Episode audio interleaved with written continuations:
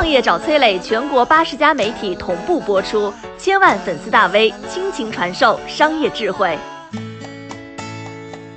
火爆全网的天才翻译家背后，这类人到底缺什么？最近全网被一篇文章刷屏了，感动了无数人。这篇文章的名字叫做《我的天才儿子》。一位叫做金信勇的老人，在老伴出殡的那一天，给杭州日报打了电话：“你们能不能写我儿子的故事？我儿子是个天才，他现在在精神病院里，他妈妈今天刚走。”这句极富张力的开场白，让千万网友知道他的儿子金小雨。或许你还没有看过这篇文章，那今天我来给你讲一讲，希望这条视频。给你启发。金信勇和老伴都是上世纪六十年代的知识分子出身。大学毕业之后，两个人被分配到了天津工作。婚后有了两个儿子，生活原本美好，但命运开了天大的玩笑。这家人此生最不愿回忆的一天啊，小雨被邻居小孩用玩具手枪射出的针刺瞎了左眼。这一年他只有六岁，母亲抱着他不知道哭了多少次。孩子从此咋办呢？医院的墙壁。聆听了世界上最多的祷告，但冷冰的墙面不会有半点回应。从此，小雨只能斜眼看世界。一天啊，小雨突然对金信勇两口子说：“我不上大学了，也不要读高中了。”说完，就轰的一声推倒了家里的冰箱。小雨这是又咋了？老两口操碎了心啊！失学之后的小雨，在父亲周转之下，当过售货员，当过工人，但是都因为跟人争执，没几天。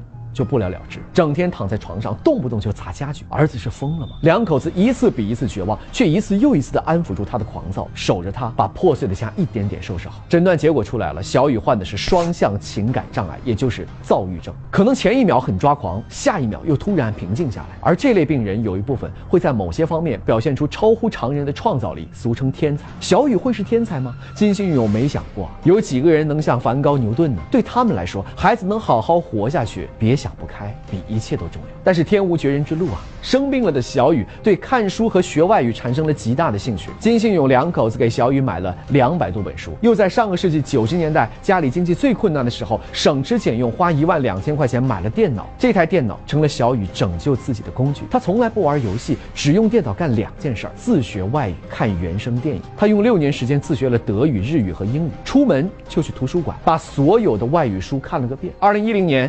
小雨三十八岁那年，他终于等来了命运对他的垂青啊！开完南大同学会回来的母亲告诉他，自己有个留校做教授的老同学，希望请他在家里。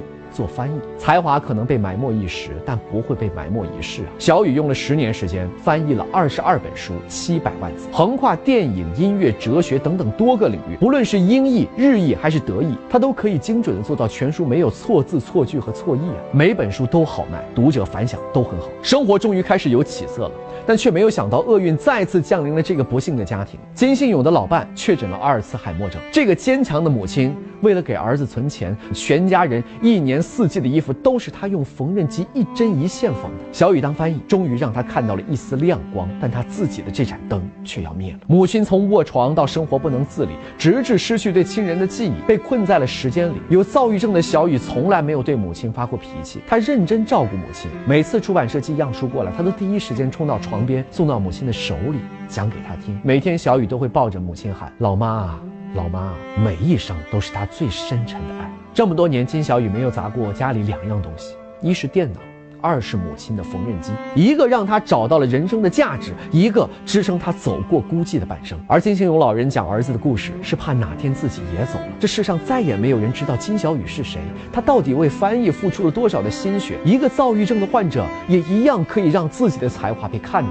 黑格尔说过，人是为了承认而斗争啊。讲完这个故事呢，我想讨论几个问题。首先，像金小雨这样的精神疾病的患者，最困扰他们的是什么呢？有一个专业名词叫做病耻感，什么意思？精神疾病患者因为患病，内心产生的耻辱感，他们害怕被外界知道自己得病，所以不敢进入社会。金小雨一生没有朋友，跟外界的所有正常沟通都得靠父母。根据二零一九年的统计数据啊，中国成人的精神障碍患者中，超过三成有病耻感，在他们心里，哪怕病治好了，这辈子也完了。病耻感的来源其实就是外界，就是你我对精神障碍患者的态度，尤其是歧视啊。这个歧视是分成两种情况的。一个是低看，一个是高看。有一部纪录片叫做《人间世》，其中有一集专门记录了精神病患者。里边有一个法学专业的大二女生，得的是和金小雨一样的病——双向情感障碍。女生住院的时候，学校领导来看望她，但是在这段看望当中，你有一种特殊的感觉是什么呢？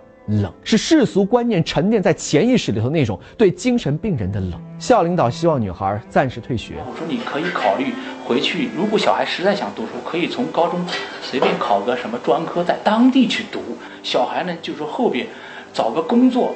我觉得随便三五千块钱对付一下，能凑合够就蛮好了。随便对付凑合，用几个字决定了一个孩子的未来，仅仅是因为他生病了，这就是典型的低看。那高看呢？很多人会误以为天才跟精神疾病只有一线区别。虽然历史上有很多名人都得过精神疾病，但这是幸存者效应。天才在全人类里都是凤毛麟角，更别提被精神疾病折磨的病人。更多的人是无法达到天才的程度的，他们在病痛里苦苦煎熬，像金小雨这样的少之又少。所以，像金小雨这样的精神病患者，他们缺的是什么呢？当他们的父母渐渐老去，离开人世，他们又该怎么样体面的生活呢？这才是我们真正应该思考的问题。但不论如何，金小雨和他母亲的故事至少告诉我们，哪怕身患疾病，爱和生命的目标依然能够支撑他们活出不一样的精彩。虽然我们来到这世上手中空无一物，但爱，从来不是身外之物。